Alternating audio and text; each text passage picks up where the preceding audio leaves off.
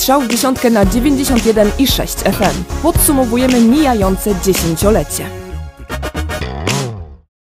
Słuchacie nas na 91,6 FM, a pierwszym naukowym newsem roku 2019 jest przeciwnowotworowa terapia CART po raz pierwszy w Polsce. Tak, to właśnie w tym roku w Poznaniu pierwszy raz e, zastosowano przełomową terapię antynowotworową CART-T, ale zanim o tym, w jaki sposób właśnie była ona wdrożona w Poznaniu, kilka słów wyjaśnienia na temat tego, czym jest e, właśnie ta antynowotworowa terapia CAR-T. Niezwykłą zdobyczą ostatnich lat, wymagającą opanowania złożonych metod inżynierii biomedycznej oraz poznania biologii nowotworów, było właśnie opracowanie i wprowadzenie immunoterapii CAR-T. Siła tej technologii tkwi w nauce oraz krwi pacjenta, a dokładniej mówiąc w jego własnych limfocytach T, które zostają ukierunkowane przeciwko komórkom nowotworowym. Terapia przeciwnowotworowa CAR-T stanowi obecnie szansę dla pacjentów z agresywnymi nowotworami nowotworami krwi. Badacze mają nadzieję, że w przyszłości znajdzie ona zastosowanie również w leczeniu guzów litych, raka trzustki, raka piersi czy glejaka wielopostaciowego.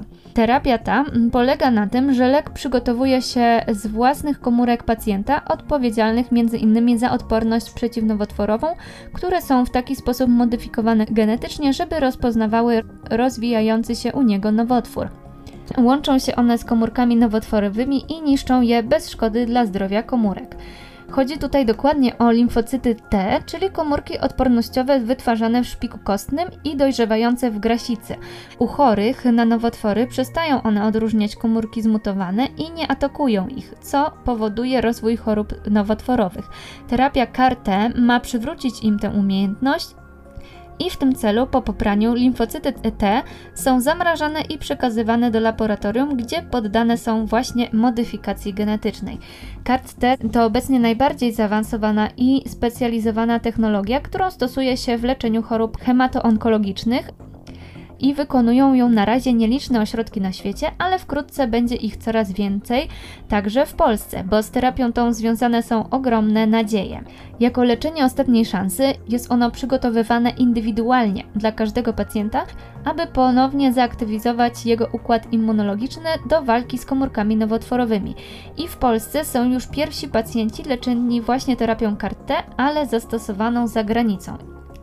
I przechodzimy teraz y, do Poznania, w którym to właśnie przypomnijmy, przeprowadzono pierwszą terapię o nazwie CAR-T, w której wykorzystano zmodyfikowane genetycznie komórki odpornościowe. Za ten projekt odpowiedzialna była profesor Lidia Gill, kierownik hematologii i transplantologii szpiku Uniwersytetu Medycznego. Metodę tę po raz pierwszy w Polsce zastosowano u około 30-letniego mężczyzny cierpiącego na chłonniaka złośliwego. Modyfikację limfocytów dla polskiego pacjenta przeprowadzono w laboratorium w Santa Monica w Kalifornii. I właśnie o to tutaj chodzi, że ten pacjent został poddany leczeniu w Polsce, ale zmodyfikowano genetycznie jego limfocyty w laboratorium w Kalifornii, ponieważ w Polsce żaden ośrodek nie potrafi jeszcze tego robić i nie wiadomo kiedy będzie to możliwe, gdyż jest to nowa technologia i ośrodki naukowe potrzebują specjalnych y, certyfikatów, dzięki którym mogą przeprowadzać właśnie takie modyfikacje y, genetyczne. Tłumaczyliśmy już skąd w nazwie tej terapii jest T, które pochodzi od limfocytu T, ale dlaczego ona nazywa się CAR-T? Ponieważ polega ona na tym, że do DNA limfocytu T przy użyciu wirusa wszczepia się gen kodujący receptor rozpoznający antygen specyficzny dla nowotworu, z którym ta komórka limfocytu ma walczyć. I jest to receptor CAR, stąd właśnie nazwa terapii CAR-T. Przeprogramowane w Kalifornii komórki przekazano do Poznania, gdzie wszczepiono je mężczyźnie choremu na chłonniaka, odpornego na zastosowane wcześniej leczenie. W metodzie tej są one podawane w jednorazowym wlewie dożylnym trwającym około 30 minut. To drugi najtrudniejszy etap tej terapii, dlatego do jej zastosowania wybierane są wyselekcjonowane ośrodki, które mają duże doświadczenia w przeszczepach komórek szpiku kostnego, bo sposób e, postępowania w obu przypadkach jest podobny. Tutaj specjaliści podkreślają, że nie tylko pierwszy etap tej nowej metody walki z rakiem, czyli e, modyfikacja komórek krwi jest trudny oraz drugi etap, czyli przetoczenie tych zmodyfikowanych e, komórek, ale jest też trzeci etap e, właśnie tego zabiegu, który również przysparza kłopoty. Ponieważ ten trzeci etap tego leczenia polega na obserwacji i tak naprawdę już zależy od samego organizmu pacjenta, a szczególnie ważne jest pierwsze 10 dni, ponieważ powikłania najczęściej pojawiają się właśnie w pierwszych dniach.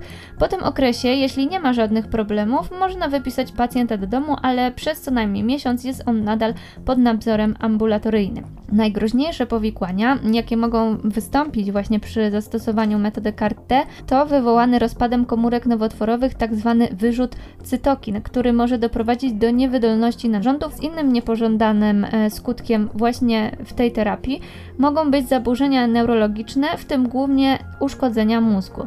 Hematolodzy potrafią jednak sobie radzić, ponieważ sytuacja ta jest podobna do następującej po przeszczepach szpiku. Nie wiadomo jeszcze jednak, czy terapia CAR-T zapewnia trwałe wyleczenie z nowotworu i e, zbyt krótki jest jeszcze okres obserwacji osób, e, które były poddane tej terapii. Metodę tę po raz pierwszy zastosowano w 2012 roku w Filadelfii w USA w leczeniu osoby odpornej na terapię ostrej białaczki. Od tego czasu jest ona wykorzystywana coraz częściej, choć wciąż jedynie u pojedynczych pacjentów. Z dotychczasowych badań wynika jednak, że odpowiedź na leczenie uzyskuje się u zdecydowanej większości chorych.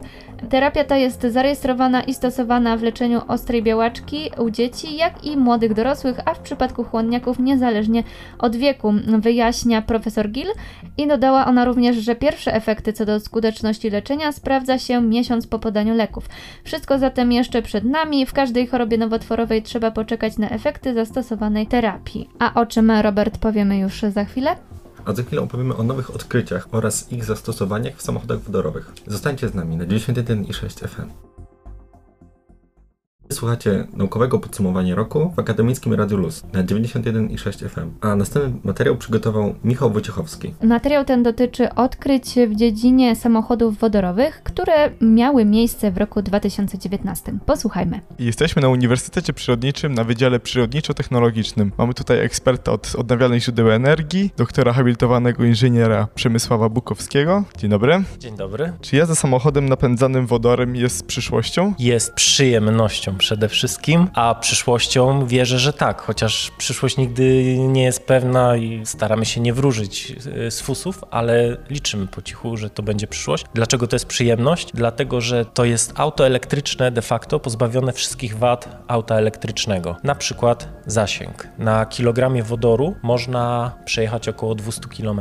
No to łatwo sobie policzyć, że jeżeli będziemy mieli na przykład 4 kg wodoru, przejedziemy ile? 800. To sprawia, że odpada nam problem ciężkich baterii, które są pieruńsko ciężkie i mają do tego stosunkowo małą zdolność magazynowania energii. Wodór jest paliwem, o którym możemy powiedzieć wiele różnych słów, zaczynających się od przedrostka naj. Ma na przykład ma najmniejszą gęstość, czyli de facto, jakby powiedzieć tak kolokwialnie, waży najmniej. Tak? To znaczy, że kilogram wodoru to jest de facto tak naprawdę bardzo duża objętość tego paliwa i w przeliczeniu na kilogram ma na przykład największą wartość opałową. Wartość opołowa to jest taka miara energetyczna mówiąca o przydatności paliwa. Dla przykładu węgiel ma 23 megajoule na kilogram, benzyna, którą ludzkość tak pokochała ze względu na wysoką wartość opałową właśnie ma 47 megajouli na kilogram, a wodór ma 120 megajouli na kilogram. Dlatego nazywany jest paliwem przyszłości, bo ma największą koncentrację energii w kilogramie, tylko acetylen ma większą z takich popularnych paliw gazowych, a wodór ponadto jeszcze, w przeciwieństwie do acetylenu, jest stuprocentowo ekologiczny. To znaczy spalając się powstanie, jak myślisz? Wodę. Brawo, dostaniemy wodę, czyli jesteśmy w tym momencie super ekologicznymi ludźmi, bo z naszej rury wydechowej wylatuje para wodna i to w naprawdę niewielkich ilościach. I teraz, dlaczego to jest przyszłość? Dlatego, że jeżeli policzymy tak zwany ślad węglowy, a tradycyjnej instalacji polegającej na silniku wewnętrznego spalania, czyli na silniku benzynowym lub silniku z zapłonem samoczylnym, czyli diesla, te technologie powodują generowanie CO2, więc pojawia się węgiel w całym tym procesie i mówimy, że jest jakiś tam dodatni ślad węglowy. W przypadku wodoru nie ma węgla. Wodór ma bardzo małą gęstość, w związku z czym musimy stosować wysokie ciśnienia, ale to sprawia też, że bardzo fajnie rozwina wybiera się technologia butli na wodór. Wprawdzie nie ma takiej butli, która zapewni stuprocentową szczelność, dlatego że wodór ma najmniejsze cząsteczki i potrafi przenikać przez gumę, a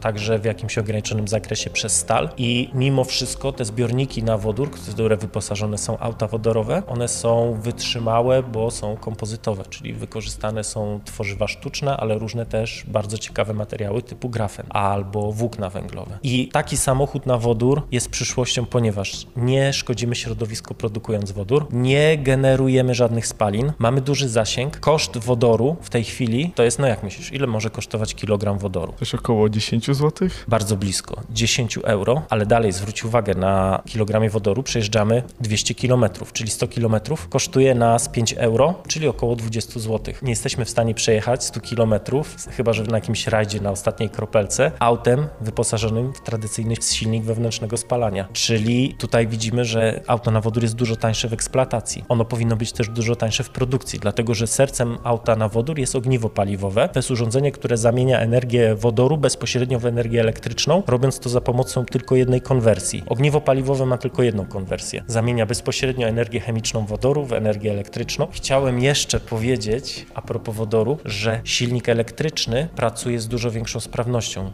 i da jeszcze ma tak zwaną płaską charakterystykę mocy, czyli przy każdych obrotach daje podobny moment. Silniki elektryczne są proste w naprawie i dosyć niezawodne. Ogniwo paliwowe, które zamienia wodór w energię elektryczną, jest urządzeniem, które nie psuje się, bo nie ma w nim części ruchomych. Tam jest po prostu specjalna membrana typu PEM i ta membrana pozwala zamienić energię chemiczną wodoru w energię elektryczną. Pamiętam miny moich studentów, jak pokazywałem im Hondę, oczywiście na zdjęciach, nie posiadam takiej Hondy niestety, ale pokazywałem im na zdjęciach Hondę FCX Clarity, jeden z prototypów aut z napędem wodorowym i mówiłem, że ona ma 100 koni i oni łe. I wtedy należy powiedzieć to, co mówiłem przed chwilą, że silnik elektryczny ma dużo większą sprawność i płaską charakterystykę mocy, co sprawia, że 100-konna FCX Clarity przyspiesza poniżej 6 sekund do setki i ma takie osiągi jak 300-konne auto o tej masie, czyli 100 koni w aucie wodorowym to jest niesamowicie dynamiczne auto. Do tego miłośnicy motoryzacji szybko odkryją, że to auto dużo lepiej trzyma się drogi, bo jest po pierwsze lżejsze, nie ma tych wszystkich ciężkich y, elementów, jak właśnie układ chłodzenia, grube ścianki silnika, żeby wytrzymywał wysokie ciśnienia, turbin i tak dalej. Tych wszystkich ciężkich elementów nie ma, są tylko lekkie silniki elektryczne, bardzo często cztery po jednym na każdy z kół, bo to jeszcze ułatwia automatyczne sterowanie samochodu, czyli pomoc kierowcy w y, niewpadaniu w poślizgi między innymi. No i ten samochód na wodór ma obniżony środek ciężkości, dlatego że te wszystkie silniki elektryczne są zlokalizowane bezpośrednio przy kołach. Super przyspiesza, jest o połowę tańsze w eksploatacji. Producenci mówią, że jeśli by ruszyło do produkcji seryjnej, to byłoby o połowę tańsze w produkcji i w tym momencie to auto powinno wyeliminować tak szybko auto z silnikiem spalinowym, jak szybko kiedyś silnik elektryczny wyeliminował maszynę parową. Więc myślę, że żyjemy w ciekawych czasach, bo to raczej powinno się wydarzyć. Zwłaszcza, że sąsiednie kraje, na przykład Niemcy, tam rosną stacje tankowania wodorem jak grzyby po deszczu i w tempie wykładniczym przy, następuje przyrost aut wodorowych, którymi jeżdżą Niemcy. Mamy dużo pozytywnych rzeczy, a są jakieś skutki negatywne korzystania z wodoru? Teoretycznie wodór jest bardzo niebezpiecznym gazem, dlatego że jest bardzo reaktywny i ma bardzo szerokie stężeniowe granice zapłonu. To znaczy, że wybucha prawie przy każdym stężeniu. Albo jak jest go bardzo mało, nawet 5% wodoru już może tworzyć mieszaninę palną, albo jak jest go bardzo dużo, czyli prawie czysty wodór, 97% wodoru potrafi wybuchać. W związku z czym wodór jest pewnym zagrożeniem, ale też technologia, którą dzisiaj stosujemy do aut wodorowych, właściwie te zagrożenia wyeliminowała. W książce profesora Romańskiego są pokazane fajne dwa zdjęcia, jak wygląda wybuch zbiornika z benzyną i wybuch zbiornika z wodorem. Wybuch zbiornika z benzyną sprawia, że auto po 30 sekundach całe jest jedną wielką pochodnią. Wybuch zbiornika z wodorem powoduje, że na górze bagażnika jest wypalony otwór, przez który wydostawał się płomień, który wypalił się w ciągu około pół sekundy. Dużo dowiedzieliśmy się na temat aut wodorowych. Dziękuję Ci bardzo. Dziękuję bardzo. Słuchaliśmy doktora Przemysława Bukowskiego z Uniwersytetu Przyrodniczego we Wrocławiu, a materiał przygotował Michał Wojciechowski. Zostańcie z nami, bo już za chwilę powiemy o tym, jaki nowy organ w ciele myszy odkryli naukowcy w 2019 roku. Słuchajcie naukowego podsumowania roku 2019 w Akademickim Radiu Luz. Tak, przybijamy piątkę z nauką, dlatego że mówimy o pięciu najważniejszych wydarzeniach, najważniejszych odkryciach z każdego roku minionej dekady i nam tutaj w udziale przypadł rok 2019 i przechodzimy już do trzeciego odkrycia właśnie z tego roku i powiemy teraz o nowym organie w ciele myszyk, który właśnie w tym roku został odkryty i teraz powiedzmy trochę na temat tego, o co tak właściwie chodzi. Naukowcy zidentyfikowali nieznany wcześniej organ, który jest umiejscowiony pod skórą. Jest to narząd zmysłowy odpowiadający za odczuwanie i reakcję bólu. Dotąd naukowcy myśleli, że to zakończenia nerwowe odpowiadają właśnie za odczuwanie bólu, ale okazało się, że tak naprawdę to nie jest tak. Podczas najnowszych badań zespół z Instytutu Karolińska w Szwecji odkrył nowy, nieznany wcześniej organ, który składał się z tak zwanych komórek Schwanna. Są to wyspecjalizowane komórki glejowe znajdujące się na granicy naskórkowo-skórnej. Narząd ten podobny jest do siatki i przekazuje do naszego mózgu informacje o bólu wywołanym mechanicznie lub ukłuciem. No i w jaki sposób naukowcy właśnie to zbadali, w jaki sposób oni dowiedzieli się, że ten organ istnieje. Aby ustalić, jakie konkretnie funkcje pełnią te specyficzne komórki Schwanna w skórze, naukowcy przeprowadzili eksperyment na zmodyfikowanych genetycznie myszach. Komórki w stopach gryzoni wytwarzały białko, które pochłaniało światło. Gdy komórki Schwanna zostały aktywowane, myszy zachowywały się w sposób sugerujący odczuwanie bólu. Natomiast gdy wyłączono je, zwierzęta odczuwały znacznie mniej bólu, choć wciąż były wrażliwe na niskie i wysokie temperatury. Podczas kolejnych badań naukowcy zamierzają ustalić, czy odkryte komórki Schwanna mogą mieć związek z przewlekłym bólem, a odpowiednie testy należy również przeprowadzić na ludziach. Odkryty organ może pomóc w opracowaniu nowych terapii przeciwbólowych. Jak myślisz, czy jest to szansa na pomoc wielu ludziom z różnymi rodzajami bólów, z którymi dotąd nie mogli sobie poradzić? Jeśli ten organ odpowiada rzeczywiście za układ nerwowy cały człowieka, to wykorzystanie go do zlikwidowania jednego źródła bólu może być dosyć kłopotliwe. I jak myślisz, Robert, czy odkrycie tego organu może pomóc ludziom w walce z bólem? Wydaje mi się, żeby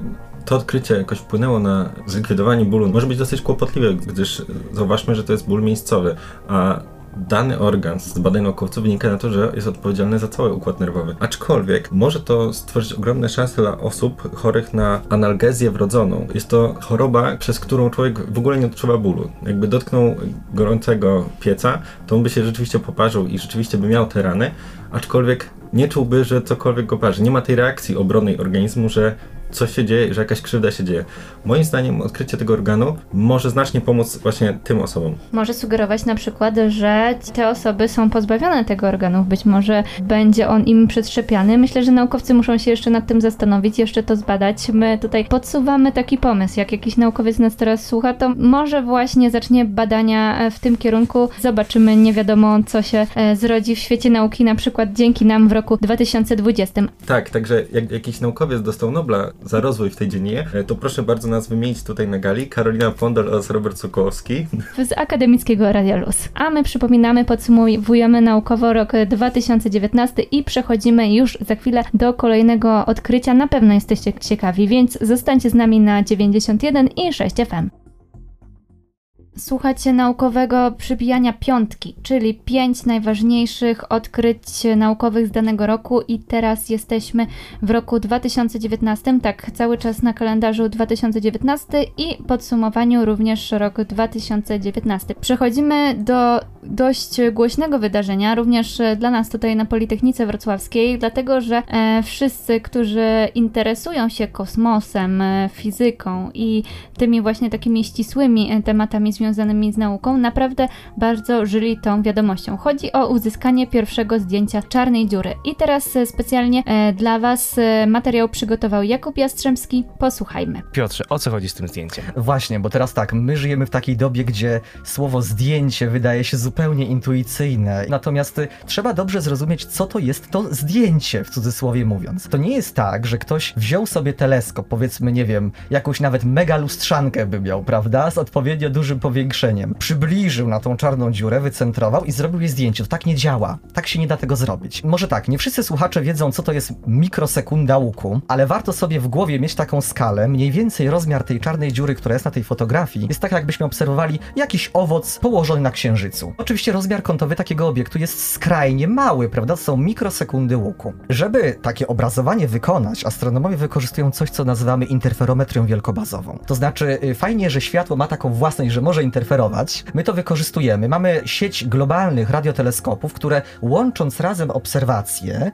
można powiedzieć, zachowują się tak, jakbyśmy mieli dostępny do obserwacji jeden potężny radioteleskop o średnicy całej Ziemi. To oznacza, że my dysponujemy takim radioteleskopem, który ma mniej więcej średnicę no 12 tysięcy kilometrów. Z takim dużym instrumentem, dzięki połączeniu tych paru mniejszych radioteleskopów, no zyskujemy tak dużą zdolność rozdzielczą, że zaczynamy widzieć obiekty, które rzeczywiście są tak małe jak owoc na Księżycu. Można zadać pytanie, dlaczego akurat M87, bo warto wspomnieć, że ta czarna dziura, ona jest zobrazowana w innej galaktyce niż nasza. Otóż chodzi o to, że jej rozmiar jest dostatecznie duży, to znaczy ten centralny cień, który tam widać na fotografii, akurat w tej galaktyce jest na tyle duży, cały projekt wybrał sobie tę galaktykę jako obiekt. Tak więc trzeba mieć głęboko w pamięci, że to zdjęcie to nie jest żadna fotografia pochodząca z aparatu, z teleskopu normalnego, tylko to jest promieniowanie radiowe, które zostało zobrazowane za pomocą całej sieci radioteleskopów.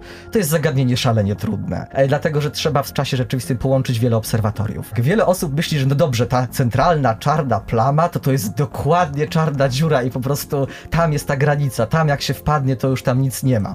E, W czarnych dziurach wyróżniamy coś takiego jak horyzont zdarzeń. To jest takie umowne miejsce, gdzie rzeczywiście nawet światło nie może się wydostać. Niestety ta plamka czarna, co ją tam możemy zaobserwować, to nie jest dokładnie horyzont zdarzeń, czyli ten horyzont jest nieco mniejszy. Światło, które tam widzimy, ono jest również soczewkowane grawitacyjnie. To znaczy, jeżeli ktoś oglądał e, filmy science fiction, bardzo często autorzy starają się odtworzyć, jak wygląda otoczenie czarnej Na dziury. Interstellar. Dokładnie, Interstellar jest cudownym przykładem. To rzeczywiście czarna dziura potrafi soczewkować światło za siebie. I w ten sposób my nie widzimy dokładnie horyzontu zdarzeń, ale pewną grę tych dwóch parametrów, czyli sam horyzont i soczewkowane światło. To zdjęcie oczywiście nie jest doskonałe, bo jest lekko rozmazane, tak jak widzimy. To, co jest na nim też ciekawe, to jest to, że ewidentnie połowa tego świecącego dysku jest jaśniejsza, połowa jest ciemniejsza. E, W ogóle tak, czym jest ten dysk? Ten dysk nazywamy dyskiem akrecyjnym. To jest po prostu takie miejsce, gdzie czarna, czarna dziura akreuje na siebie materię, czyli formuje ją w formie takiego dysku, który jest lekko spłaszczony, nawet bardzo w jej bezpośrednim sąsiedztwie.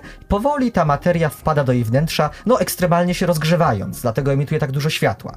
E, Można by pomyśleć, że skoro połowa zdjęcia jest jaśniejsza, połowa ciemniejsza, to tam, gdzie jest jaśniej, tam jest więcej materii albo jest gorętsza. Tam, gdzie jest ciemniej, tam jest chłodniejsza. Tak nie jest. Tutaj widać bardzo ładnie zjawisko, które fizykom jest świetnie znane. To jest zjawisko Doppler boostingu, czyli takie zjawisko, gdzie jeżeli obiekt się do nas przybliża, czyli ma prędkość taką, gdzie wektor tej prędkości do nas jest skierowany, to wówczas obiekt wydaje nam się jaśniejszy. To jest zjawisko relatywistyczne.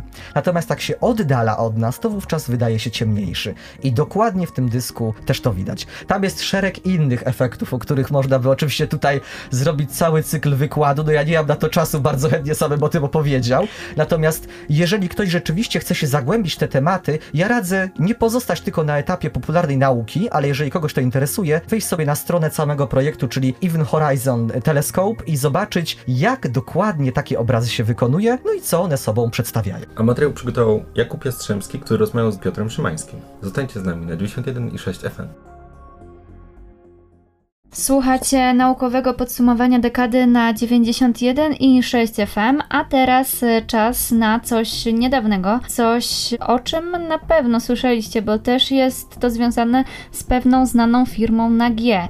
E, powiedz Robert, o co chodzi? Chodzi mianowicie o komputer kwantowy oraz doniesienia ze znanej firmy na G, która przeszła z głównie teoretycznego do w końcu praktycznego zastosowania danego komputera. I czym różni się taki komputer kwantowy od e, komputera? Komputer kwantowy z tradycyjnym komputerem ma wspólną tylko nazwę, gdyż jego budowa oraz sposób działania się diametralnie różnią. Zacznijmy od tego, że tradycyjny komputer jest zbudowany na tranzystorach, które składają się na bramki logiczne. Także stan, który mogą osiągnąć jest albo 0, albo 1, czyli coś może być, albo czegoś może nie być. W komputerze kwantowym jest zupełnie odmiennie. Nośnikiem informacji jest qubit. Qubit w porównaniu do zwykłego bitu nie osiąga tylko i wyłącznie jedynki, ani tylko i wyłącznie zera. Jest w stanie osiągnąć te dwa stany jednocześnie. Tutaj też warto zauważyć, że na razie taki komputer nie będzie używany u nas w domu i nie będziemy surfować po internecie z szybkością bardzo wielką, ale będzie to raczej komputer laboratoryjny, tak jak było zresztą na początku z komputerami takimi, których używamy dzisiaj, które były wielkie, potężne i używane w laboratorium. Dokładnie tak, bo temperatura, w jakiej musi pracować komputer kwantowy, to jest minus 273 stopni Celsjusza,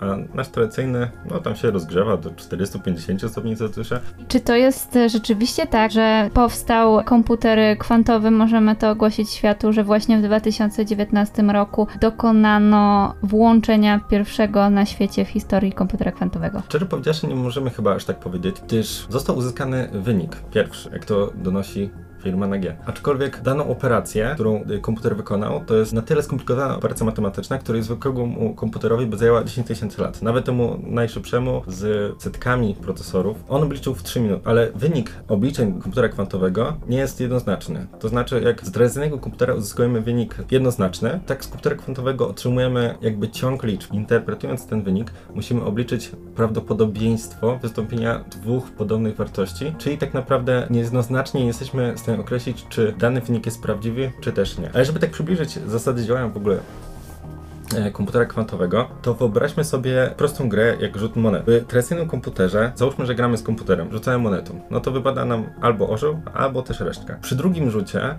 zasłaniamy wynik ręką. No to albo my możemy obstawić orzeł albo reszkę oraz nasz komputer też może obstawić orzeł albo reszkę, więc my z komputerem jesteśmy w stanie wygrać 50% na 50%. Komputerem kwantowym by się grało nieco zupełnie inaczej, przez to, że właśnie on jest w stanie osiągnąć dwa stany jednocześnie. Także po pierwszym rzucie, my, jak zarówno jak i komputer by widział, czy został wyrzucony orzeł, czy reszka. Przy drugim rzucie, gdy zagrywamy wynik, to my jesteśmy tylko w stanie powiedzieć orzeł, reszka, a komputer kwantowy określi ten stan jako zupełnie dwa stany równe prawdopodobne. Także jego prawdopodobieństwo wygranej w stosunku do naszej to jest około 97% na 3% nasze. No także raczej się nie opłaca.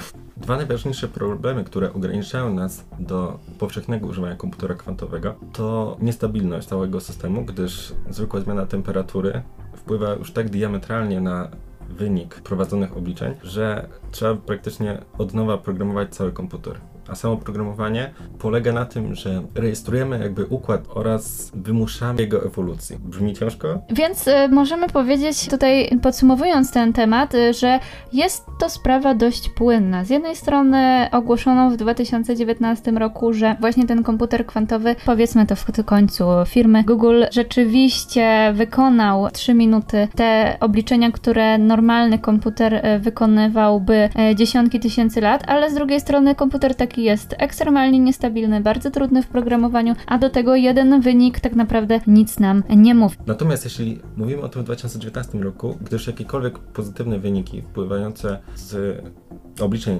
kwantowego komputera bardzo wpływają na rozwój technologii takich jak biologia, gdzie musimy zasymulować mechanizm powstawania leków. Zastosowanie komputera kwantowego może wpłynąć bardzo na rozwój e, zabezpieczeń w, internecie, gdyż też mógłby przewidzieć ileś tam razy dane zdarzenie, gdy na przykład haker by zastosował takie rozwiązanie, to on by był w stanie wcześniej to przewidzieć oraz no, jego potężna moc obliczeniowa, tak żeby jakoś to zobrazować, to można sobie wyobrazić, że jeden komputer by był w stanie kontrolować całą sygnalizację na świecie. Naprawdę to jest imponujące i mamy nadzieję, że to odkrycie właśnie popchnie naukę dalej w tym kierunku i e, że będziemy bezpieczni w sieci, będziemy skutecznie projektować leki oraz rozwiążemy wiele problemów e, obliczeniowych. Zostańcie z nami na 91,6 FM, bo zaraz powiemy o jednym wydarzeniu naprawdę, naprawdę bardzo przełomowym z punktu widzenia mm, minionej dekady.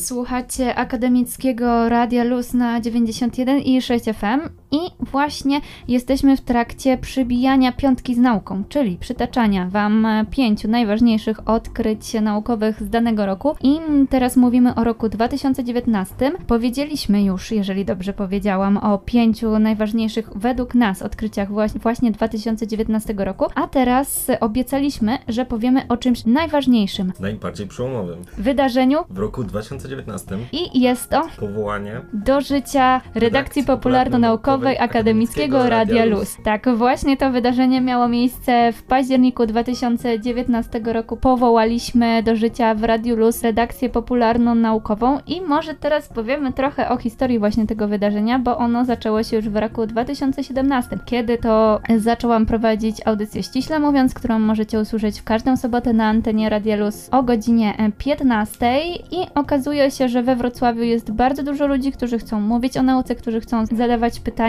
związane z nauką, którzy są ciekliwi oraz tych, którzy chcą o tej nauce opowiedzieć. Było ich coraz więcej, tematów przybywało, osób, które chciały ze mną współpracować przybywało, aż właśnie do, do tego roku, w którym założyliśmy redakcję popularno-naukową i dla Was, oprócz audycji, prowadzimy również panele popularno-naukowe, ściślej mówiąc, które są w strefie kultury studenckiej i robimy je z AS Wrocław Student Section. Naprawdę są to wydarzenia, podczas których właśnie to Wy, czyli nasi słuchacze, możecie wcielić się w rolę redaktora radiowego i na żywo, nasz, zaproszonym przez nas gościom zadać nurtujące Was pytania. To też trochę niespodzianek, które w 2020 roku na nas czekają, które już planujemy, ale jeszcze Wam nie zdradzimy.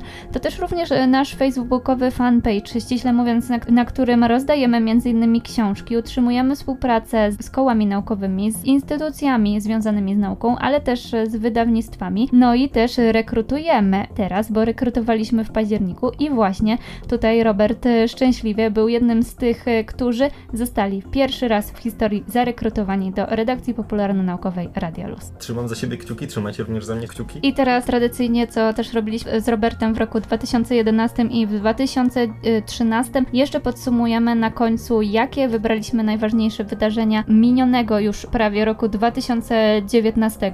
Było to zastosowanie po raz pierwszy w Polsce, w Poznaniu, przeciwnowotworowej terapii kart T. Były to również nowe doniesienia ze świata samochodów wodorowych. Kolejne odkrycie to odkrycie nowego narządu, który to narząd może być odpowiedzialny za uczucie przewlekłego bólu. Oprócz tego powiedzieliśmy też o uzyskaniu pierwszego zdjęcia czarnej dziury i o doniesieniach Google'a na temat komputera kwantowego. A my się już z Wami żegnamy. Mówiła dla Was Karolina Pondel. Oraz Robert Sokołowski. Do usłyszenia na 91 i 6 FM.